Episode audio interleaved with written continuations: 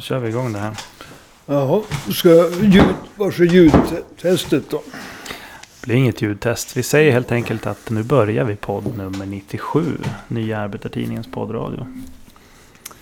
Eh, och eh, jag som heter, alltså pratar här heter David Kasa. Den som sitter här borta, ni ser inte det. Eh, vi filmar inte de här poddarna än, men den som står och liksom frenetiskt försöker ställa in sin mick, det är Janne Hägglund.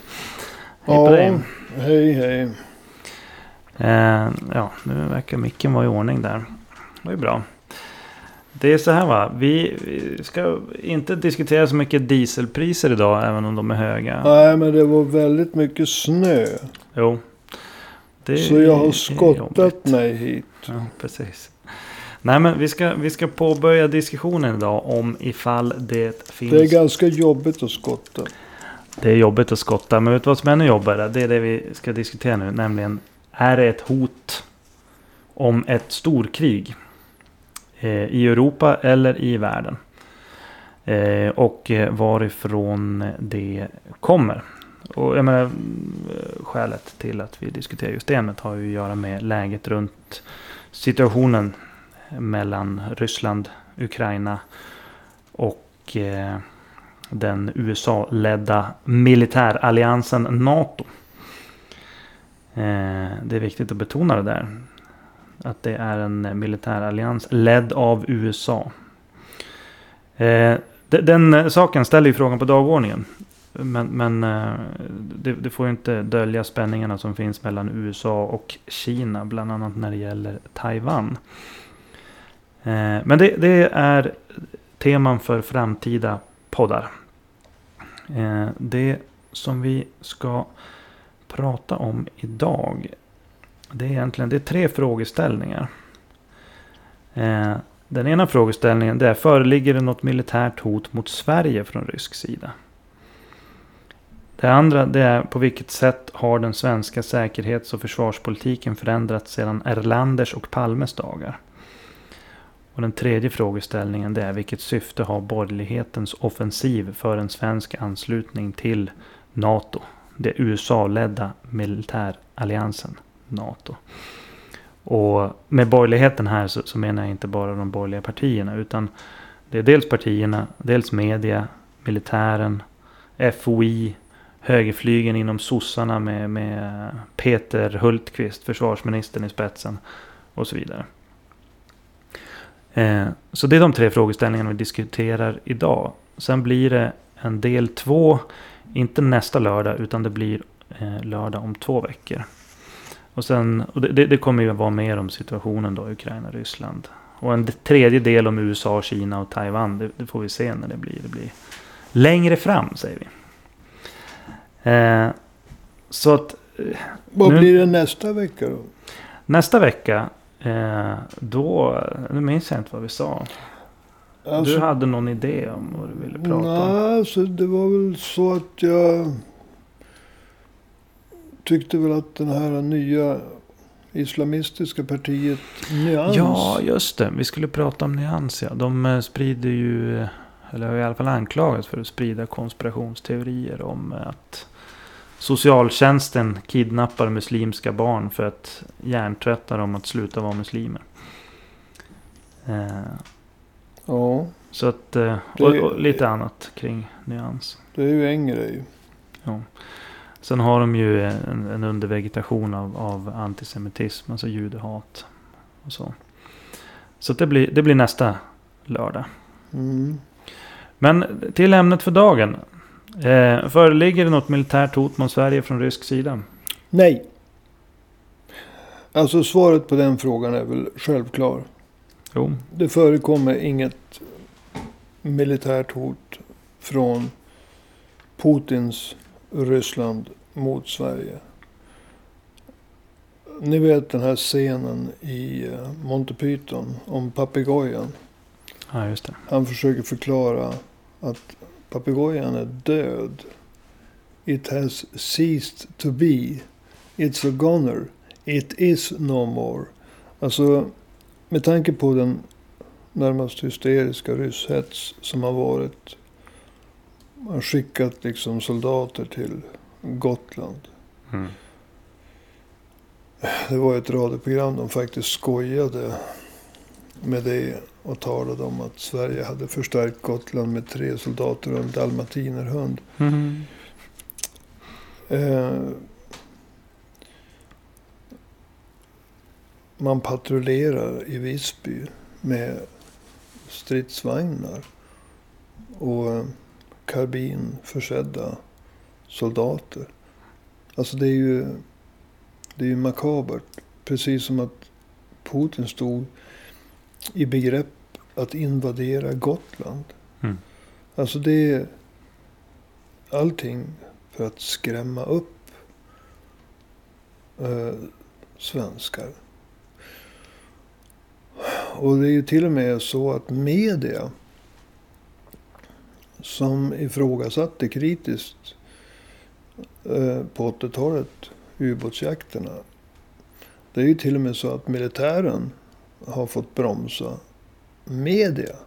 Inte för att militären inte vill, så att säga, bre på.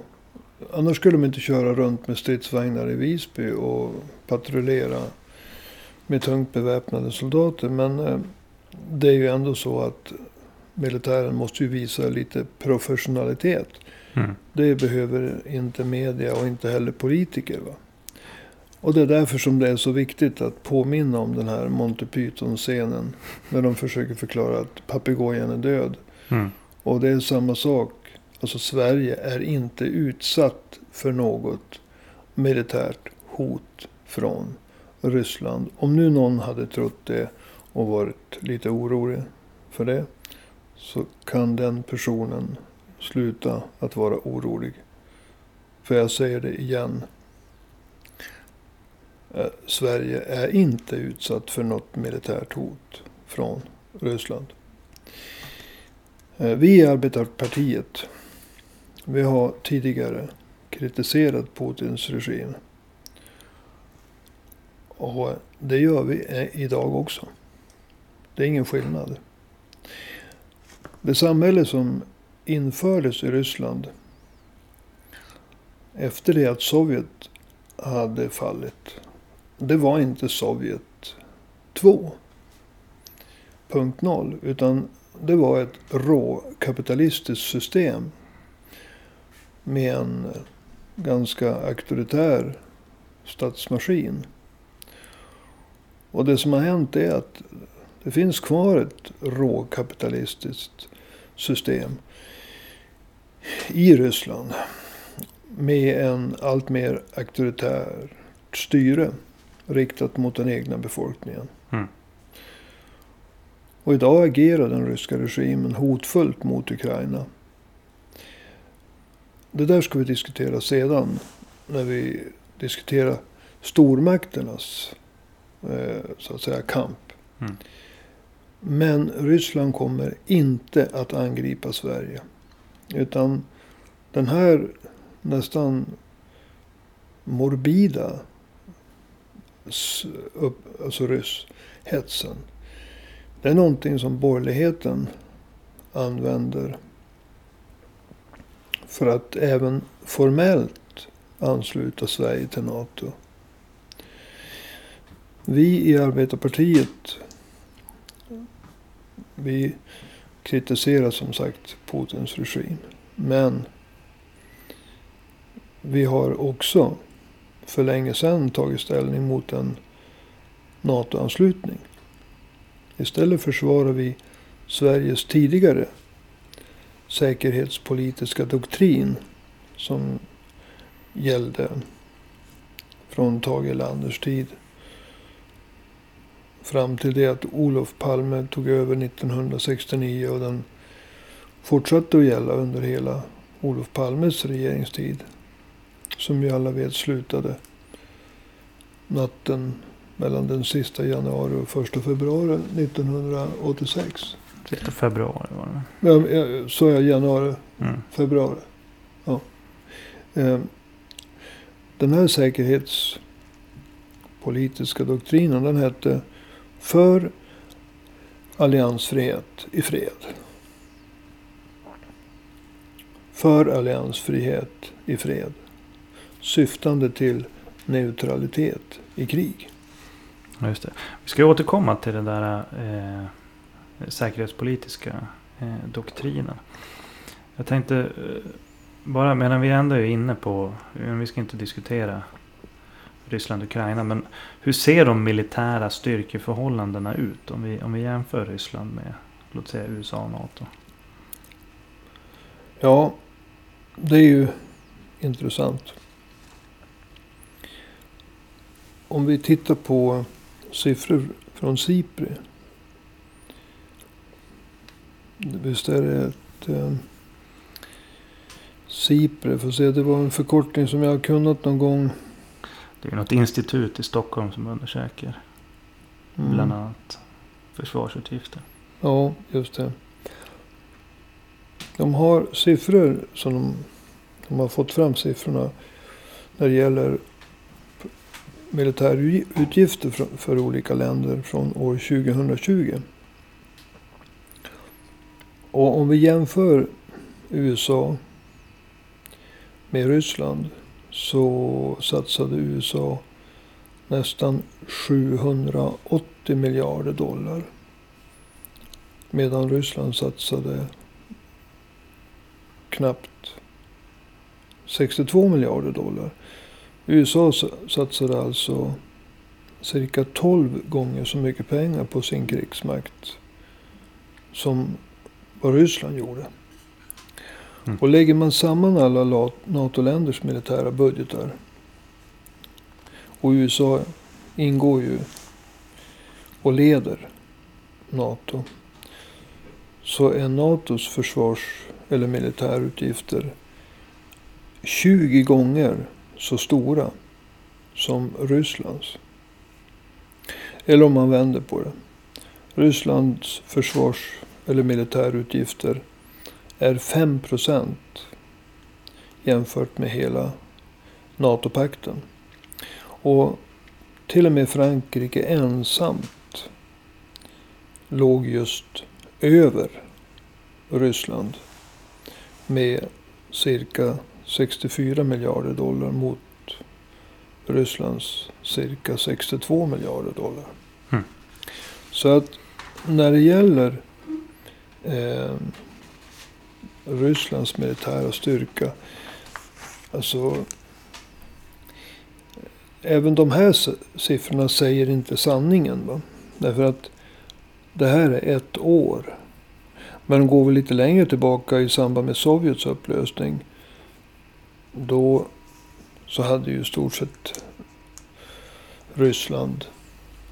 Alltså post-Sovjet-Ryssland. Efter Sovjet-Ryssland. Knappt några militärutgifter alls. Och ni vet, när man bygger upp försvarssystem så krävs det forskning, det krävs utveckling, det krävs att man bygger upp en infrastruktur. Så att för att liksom få en riktig jämförelse så måste man också titta på hur mycket har ett land satsat de senaste 20, ja, 30 åren. För att modernisera. Och då skulle en jämförelse mellan USA och Ryssland vara ännu större. Mm. Än 12 gånger. Vad drar du för slutsatser av de här siffrorna då? Ja, slutsatsen är att det skulle vara mer eller mindre självmord av Ryssland att eh, utmana USA och NATO. Och eh, det är ju ännu inte någon som har kunnat förklara eh, varför Ryssland skulle just anfalla Sverige. Eh, annat än som ett sorts alltså collateral damage i samband med ett storkrig. Mm. Men återigen, vi ska inte gå in på storkrigen nu. Men alltså, det är ingen som har eh, anklagat Putin för att vara direkt självmordsbenägen. Och man ska också ha klart för sig att även om Ryssland är ett auktoritärt styrt land så finns det ingen, ingen Putin som själv kan besluta att kasta ut Ryssland i ett krig. Alltså det finns, Putin har politiska motståndare på hemmaplan. Putin har säkert militären med sig idag. Han har rustat upp militären jämfört med hur det var direkt efter Sovjets sammanbrott. Men eh, även militären kan räkna. Även militären vet att deras försvars eller militärutgifter är oerhört små. Mm. Deras muskler är alltså mycket, mycket mindre än USAs och speciellt USA och NATOs. Mm. Så att jag tror inte att Putin i, alltså, han, det är inte så att Putin bestämmer själv om några krig. Men återigen alltså, så, så understryker de här siffrorna eh, att det finns en oerhörd propaganda i Sverige. Den ryska björnen är på gång igen och den är stor och stark. Och därför kan vi i Sverige råka illa ut. Nej. Återigen, nej. Ja. Siffrorna säger, talar sitt tydliga språk. Ryssland har mindre militärutgifter än Frankrike. Mm.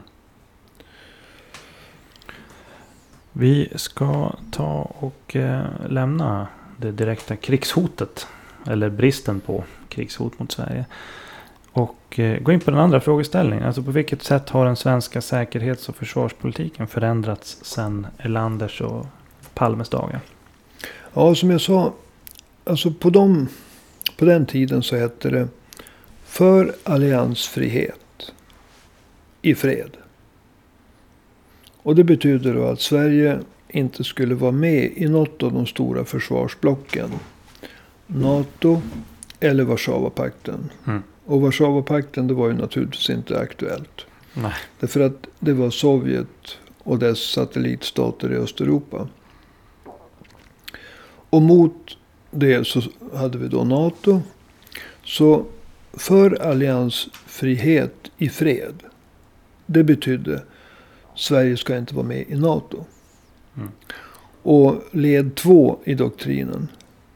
Det är syftande till neutralitet i krig. Och jag tar det helheten. För alliansfrihet i fred syftande till neutralitet i krig. Mm. Och så översätter jag det till liksom vad det betydde. Vi ska inte vara med i NATO. Därför att om det blir ett krig mellan USA och Sovjet. Och i så fall så går NATO och Warszawapakten in på respektive sida.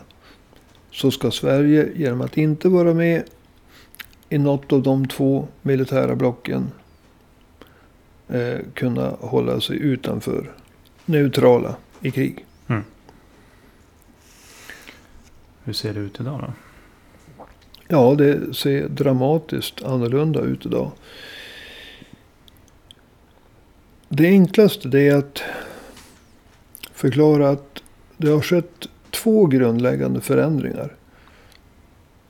Ehm, eftersom den säkerhetspolitiska doktrinen hade två led. Så har båda leden förändrats. Ehm, men först vill jag säga att de här grundläggande förändringarna. De har aldrig diskuterats på ett öppet och demokratiskt sätt. Det har aldrig varit en, en, en eh, debatt kring en folkomröstning. Det har aldrig varit ens en debatt inför ett val. Utan det här är någonting som partierna har skött bak, inte bak lyckta dörrar, men man har skött det utan att det har blivit någon diskussion. Mm. Och även om jag minns att jag har läst att Lars Ohly hade några kritiska synpunkter så gjorde inte heller Vänsterpartiet tyvärr det här till någon valfråga i samband med något val. Mm. Så att det har inte skett någon öppen och demokratisk diskussion. Men låt oss studera de här två förändringarna. Mm. Ja, för alliansfrihet i fred. Den första, vad heter det, delen av vad som gällde på Erlanders och Palmes tid. Idag utgör inte längre alliansfriheten grunden för Sveriges säkerhetspolitik. Och det gjorde det på Palmes och Erlanders tid. Mm. Alltså grunden var för alliansfrihet i fred. Idag utgör inte längre alliansfriheten grunden för Sveriges säkerhetspolitik. Utan Sverige är såväl Eh, kört med NATO genom värdlandsavtalet som ger NATO möjlighet att bygga upp infrastruktur i Sverige. Använda Sverige som eh, svenska hamnar, svenska flygfält, svenska eh, vägar för att transportera trupper, fartyg, flygplan. Och att lägga upp depåer med vapen, ammunition och allt vad som tänkas kan i ett krig. Mm. Så Sverige är NATOs militärbas. En av dem. Det andra är ju att Sverige aktivt eh, genomför regelbundna eh, samordnade militära övningar med NATO. Så att alliansfrihet. Det var Annie Lööf som sa i samband med att hon blev intervjuad. Hon sa att vi är ju inte alliansfria fri, fria idag. Och hon hänvisade just till värdlandsavtalet. Mm. Så att idag utgör inte längre alliansfriheten grunden för Sveriges säkerhets och försvarspolitik. Och det andra ledet, det var ju för eh, syftande till neutralitet i krig. Att stå neutrala. Men den finns inte heller kvar. Idag är inte längre syftet att Sverige ska vara neutralt i krig. Utan Sverige ska ju naturligtvis... Det finns ju ett skäl till värdlandsavtalet där Sverige är en militärbas för NATO. Det finns ju ett skäl till att Sverige samövar med NATO allt oftare, allt bredare. Det gäller flyget och det gäller flottan och det gäller armén. Och allt däremellan. Jag menar ut, informationsutbyte och så. Mm.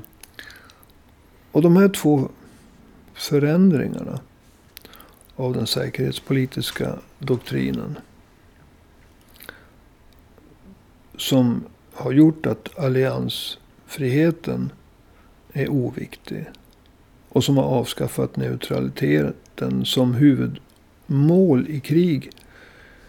Det innebär ju tillsammans att det praktiskt sett inte spelar någon roll om Sverige formellt sett är med i NATO eller inte. Mm.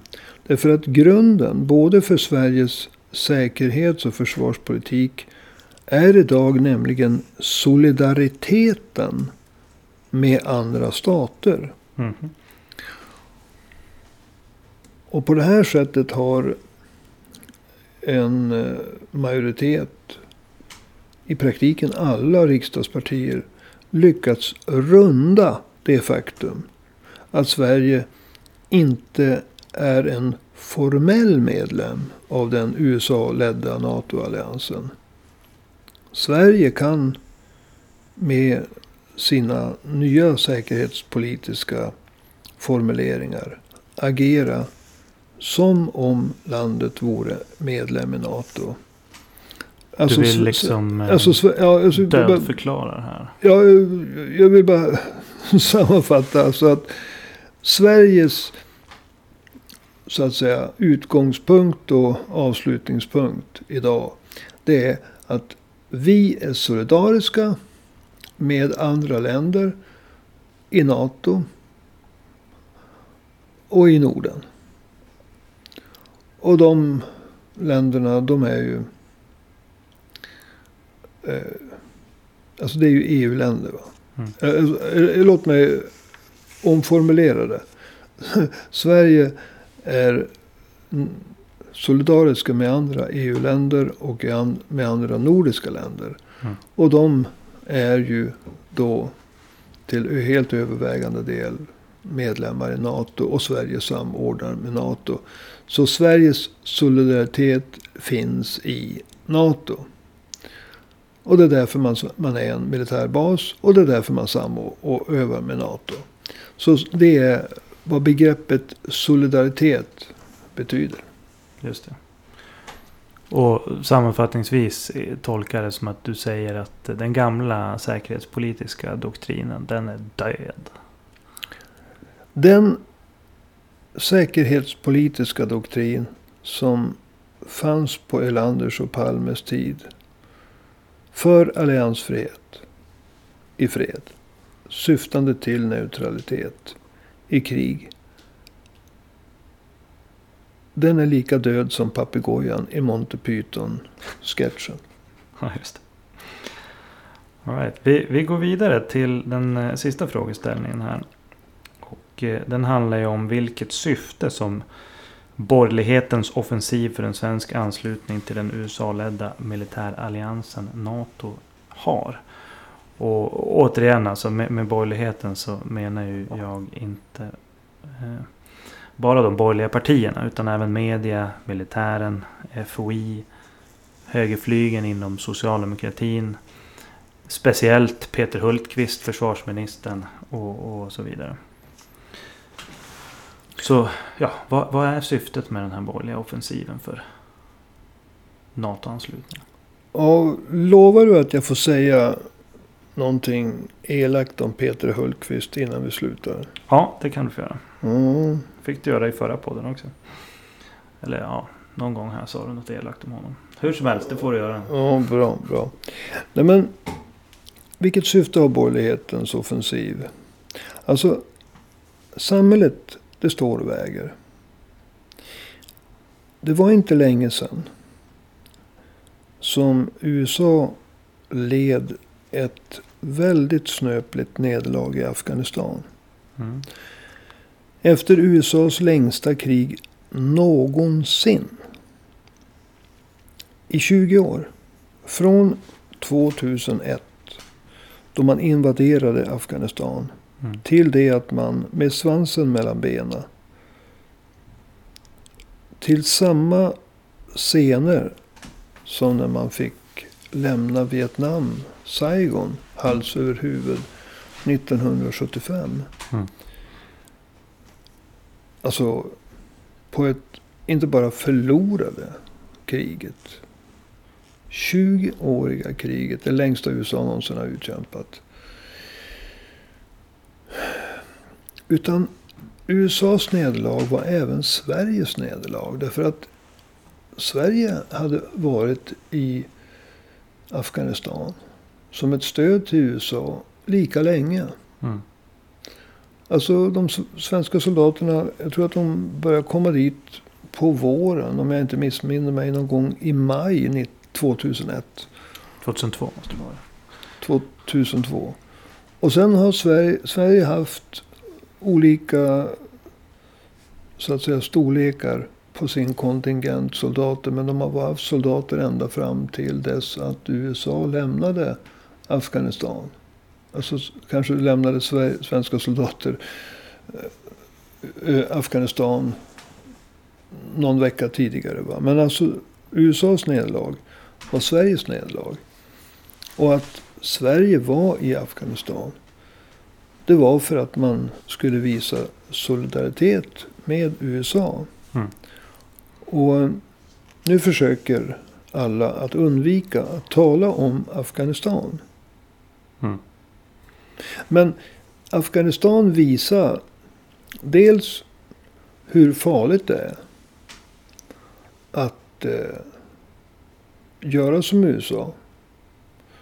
Fara runt halva världen och invadera. Det har inte gått lysande heller i eh, Irak. Det är lätt att vinna, så att säga, ett och annat slag. Men det är väldigt svårt att vinna freden. Mm. Och då blir man kvar i 20 år. Och så var det i Afghanistan och så är det fortfarande i Irak. Men USAs nederlag var som sagt även Sveriges nederlag. Mm. Och det visar hur farligt det är att hoppa in i NATO, gå och låta sig dras in i de krig som USA vill att de andra NATO-länderna ska ställa upp på. Så att det står och väger. Det kan gå åt det ena hållet eller det andra hållet. Och eh, nu försöker borgerligheten få alla att glömma Afghanistan. Trots att det bara var ett halvår sedan, lite drygt kanske, USA drog sig ur. Och istället så ser nu borgerligheten, och jag håller med dig, alltså när man pratar om borgerligheten ska man inte bara tänka på fyra, fem borgerliga partier. Mm. Utan det handlar om media, det handlar om militären. Och även eh, högerflygen inom S. Med försvarsminister Peter Hultqvist i spetsen. De ser nu ett tillfälle som man måste hugga i flykten. Innan det går förlorat. Hur tänkte du då? Ja, alltså. Den här gamla devisen, eller eh, doktrinen. För alliansfrihet i fred. Alltså inte medlemskap i NATO. Syftande till neutralitet i krig. Den är ganska förankrad hos ett par generationer svenskar. Istället ville många se Sverige som ett land som åtog sig medlaruppdrag. Som drev frågor om nedrustning. Som, jag menar, Palme var ute och medlade. Eh, han hade ju ett uppdrag att försöka medla mellan, om jag inte minns fel, Irak och Iran. Mm. Bland annat. Jag tror det. Eh, Carl Bildt har haft medlaruppdrag i Ja. Jugoslavien. Ja. Det sönderfallande Jugoslavien. Alltså det här är liksom en, har varit en identitet, inte bara för socialdemokrater. Även VPK, V. Men även borgerliga partier. Alltså det var ganska folkligt spritt. Att Sverige inte är en aggressiv, militärt aggressiv nation. Sverige är en neutral röst som gärna åtar sig medlaruppdrag. Mm. Och vad de borgerliga vill göra. Det är att knäcka den där traditionen. Därför att. Och, och då kommer ju den här rysshetsen in. Därför den syftar ju naturligtvis till att hetsa mot Ryssland. Men också till att få folk att glömma nederlaget i Afghanistan. Som inte bara var USAs. Utan som även, som även var Sveriges. Mm. Och i det här läget gör alltså borgerligheten.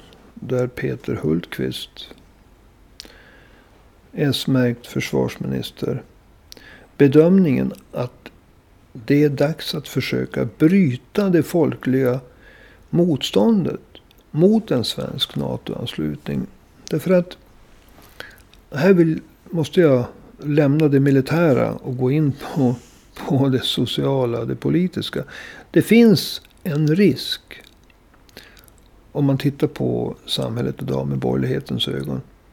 Att det växer fram en ny, folkligt förankrad politisk rörelse. Utifrån de spänningar som finns i världen idag. Och du var inne på det och vi ska inte fastna på det. Men jag vill nämna det. Alltså de stora spänningarna idag. De är mellan en uppgående nation som heter Kina. och en nedåtgående nation som heter USA. Mm. Och de fokuseras på bland annat Taiwan. Alltså en del av Kina som är en självständig stat. Men som Kina vill inlämna. Precis som man har inlämnat Hongkong. Mm. Och där finns det en väldig spänning. Det finns också spänningar som vi alla vet kring Ukraina. Vi har Ryssland och vi har det USA-ledda NATO. Och det finns alltså goda skäl för att någon rörelse skulle kunna växa fram. Som tog fasta på den gamla för alliansfrihet i fred. Syftande till neutralitet i krig. Mm. Och det har alltid legat nära till hans att säga. Istället för att rusta upp så borde vi använda pengarna för att satsa på grön industriell produktion. Alltså mm. en, en, en fredsrörelse och en klimatrörelse har en hel del överlappande saker. En hel del gemensamt. Mm. Det, det, skulle bli en personalunion. Och går vi tillbaka. Vi, vi pratar ofta om att det fanns en radikalisering politiskt. Små kommunistiska rörelser. Och en bredare radikalisering inom ramen för socialdemokratin och dåvarande VPK. Mm.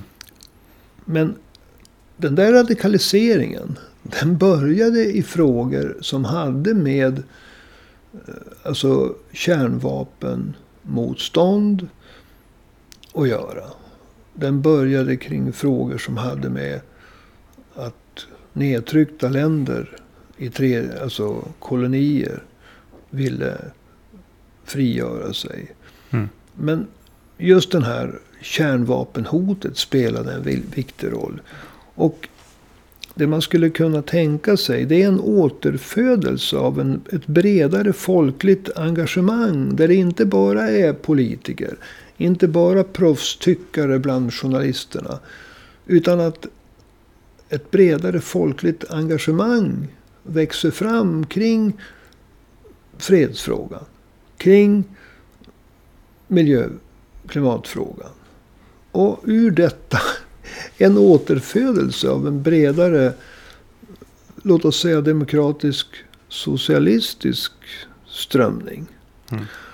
Och jag tror alltså på goda grunder att en svensk NATO-anslutning så man slipper spela det här dubbelspelet. Som man har tvingats till på grund av det folkliga motståndet. Mm. Därför att det enda som så att säga skiljer Sverige från de andra NATO-länderna. Det är att Sverige inte kallar sig, eller det är nästan det enda som skiljer Sverige från de andra formella NATO-länderna. Det är att Sverige inte formellt kallar sig för NATO. Och det mm. vore en väldigt prestigeseger att kunna göra det. Och jag tror att det är viktigt att säga nu är vi en del av NATO. Och då blir, det kommer att få en inrikespolitisk betydelse. Då kommer det att vara naturligt att det går omkring USA soldater här. Det kommer att vara naturligt att se de fordonen. Mm. Märkningarna. Alltså det, det kommer att få inte bara en säkerhetspolitisk, försvarspolitisk utrikespolitisk betydelse. Det kommer att också att få en inrikespolitisk betydelse. Det kommer, man vill helt enkelt med en NATO-anslutning inte bara åstadkomma någonting när det gäller säkerhetspolitik, försvarspolitik, utrikespolitik. Man vill också åstadkomma någonting inrikespolitiskt. Alltså förebygga en ny freds, eventuellt sammankopplad med klimat, rörelse. Som i mm. sin tur kan utgöra grunden för en ja, allmän radikalisering. Som kan ta sig demokratiskt socialistiska uttryck.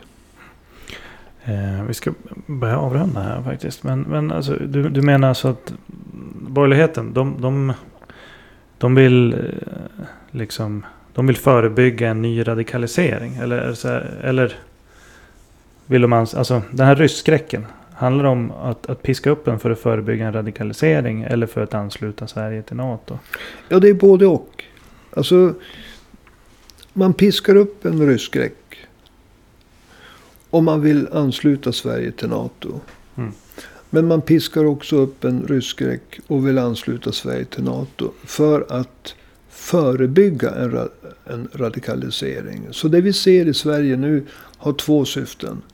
Att eh, bryta en radikalisering eller förebygga en radikalisering i dess linda. Mm. Och att ansluta Sverige till NATO. Någonting som kommer att få även en inrikespolitisk betydelse. Det kommer att bidra till att vrida samhället högerut. All right.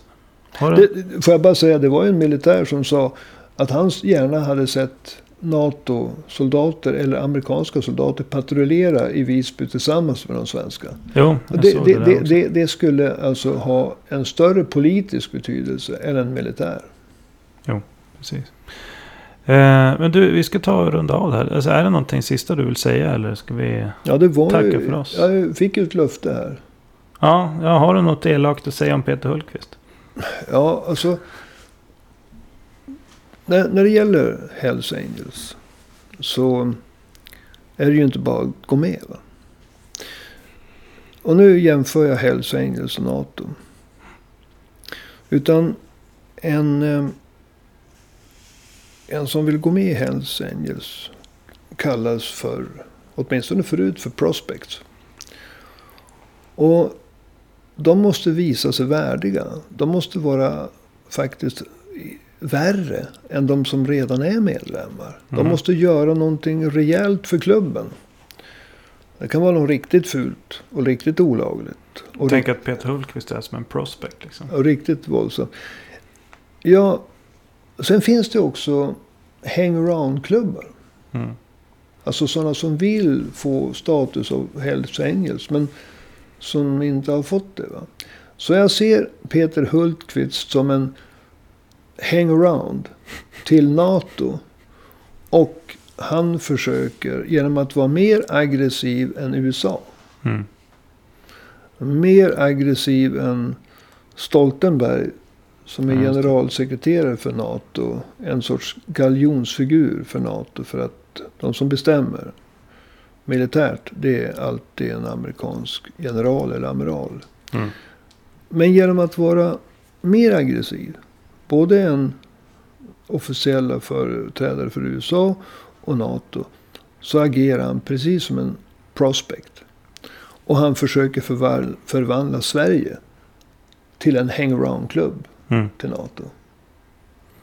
Eh, så det är vad jag vill säga om Peter Hultqvist. All right. Så kallad socialdemokrat. Längre bort från det Tage Erlander, Olof Palme stod för. För alliansfrihet i fred. Syftande till neutralitet i krig. Längre bort från det än det Peter Hultqvist står för kan man inte tänka sig. Nu är det ju tyvärr så att Peter Hultqvist. Han är bara det högljuddaste uttrycket för vad hela socialdemokratin står för. Och Mm. naturligtvis, det finns de som nu kan säga, men var inte Sverige alltid en del av väst? Jo, men det folkliga motståndet Mm. tvingade Sverige tidigare att spela dubbelt. Det fanns alltså dubbelspelet som Sverige. Alltså man var neutralt, officiellt. Men inofficiellt var man en del av väst, en del av NATO. Mm. Det berodde på det folkliga motståndet. Och det som står på dagordningen med rysshetsen, varningar för att Sverige kan bli invaderade. Med NATO-anslutningen försöker man knäcka detta folkliga motstånd. eh, personligen så anser jag att vi ska försöka få igång ett folkligt motstånd mot en svensk NATO-anslutning. Det är mina sista ord idag i alla fall. Ja. Men du, eh, då får jag tacka för idag då. Eh, och eh, innan vi avslutar så vill jag bara uppmana alla som lyssnar att eh, stötta podden. Med en liten slant. Om ni tycker att eh, den är bra. Eh, och att eh, se fram emot de kommande två veckornas poddar. Nästa helg om partiet Nyans. Om två helger fortsättningen på det här. Då vi ska prata mer om eh, konflikten där i, i Ukraina. Ryssland, Ukraina, USA, NATO. Och Taiwan och Stilla havet. Och Taiwan och Kina, det blir senare. Eh, men eh, du som vill stötta podden, swisha ett bidrag. 123 504 7105. är du säker på det där numret? Jag är helt säker på det här numret. Det är alltså 123 504 7105. Det går till Nya Arbetartidningen och eh, vi tycker att inget bidrag är för stort. Så det är bara att du swishar på. Kan du stava till Swisha? Jag kan stava till swisha. Eh, jag kommer inte att göra det utan jag kommer säga att vi hörs igen eh, nästa vecka. Tack och hej.